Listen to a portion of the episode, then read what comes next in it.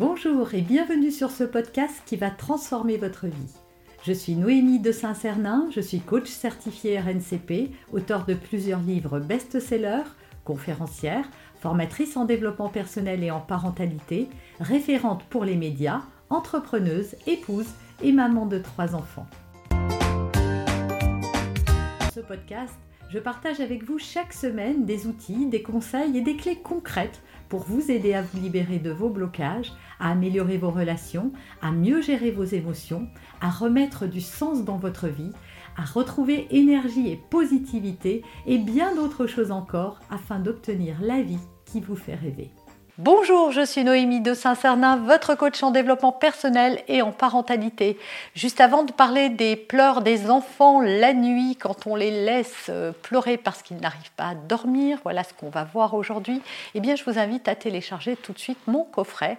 Voilà, ça sera fait. Cliquez euh, sur le lien qui apparaît sur votre écran.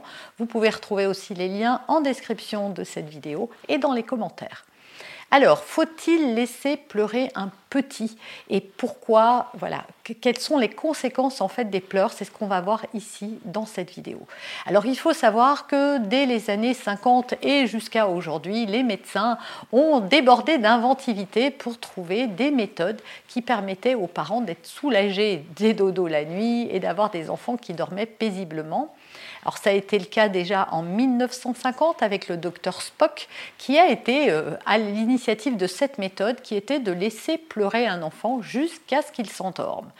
Et puis un peu plus tard, en 1985, c'est le docteur Ferber qui, lui, a inventé une autre méthode, donc toujours de laisser pleurer l'enfant, mais avec un tableau horaire. Et en fait, les parents devaient se référer à ce tableau selon l'âge de l'enfant et les circonstances. Bon, laisser pleurer 10 euh, minutes, laisser pleurer 20 minutes, etc. etc. En fait, ce qu'il faut savoir et ce que vous reteniez vraiment, point numéro un, c'est que de laisser pleurer un enfant, ça va créer des troubles au niveau de son cerveau, des troubles réparables mais irréversibles, et ça c'est pas moi qui le dis, mais le docteur Boris Cyrulnik. Alors en fait, je vais vous expliquer ce qui se passe exactement quand vous laissez pleurer un tout petit parce qu'il ne dort pas. Et parce que c'est vrai qu'il va finir par s'endormir et euh, beaucoup de parents ont cru que cette méthode fonctionnait en se disant bah oui c'est vrai il pleure beaucoup le premier jour il pleure un peu moins le deuxième jour puis finalement il finit par s'habituer et par s'endormir et youpi euh, on est arrivé à nos fins. En fait, si l'enfant s'endort, c'est pas parce que la méthode marche. Déjà, revenons sur ce qui se passe exactement quand, euh, quand votre enfant pleure, quand vous le laissez pleurer dans son lit. En fait, quand l'enfant pleure, ça va créer un choc émotionnel qui va venir en fait euh, faire sécréter au niveau de son cerveau des hormones de stress, du stress, un stress très profond et ça va modifier la biochimie de son cerveau.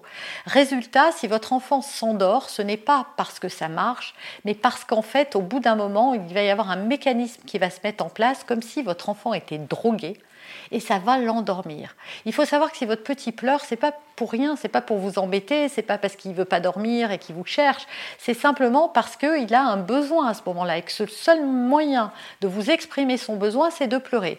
Peut-être qu'il est en manque de vous, peut-être que sa chambre est trop loin, il faut pas oublier qu'on les a portés pendant neuf mois et qu'ils étaient euh, qu'il dormait dans un environnement euh, plutôt sécurisant, avec les battements du cœur, pas seul, pas isolé.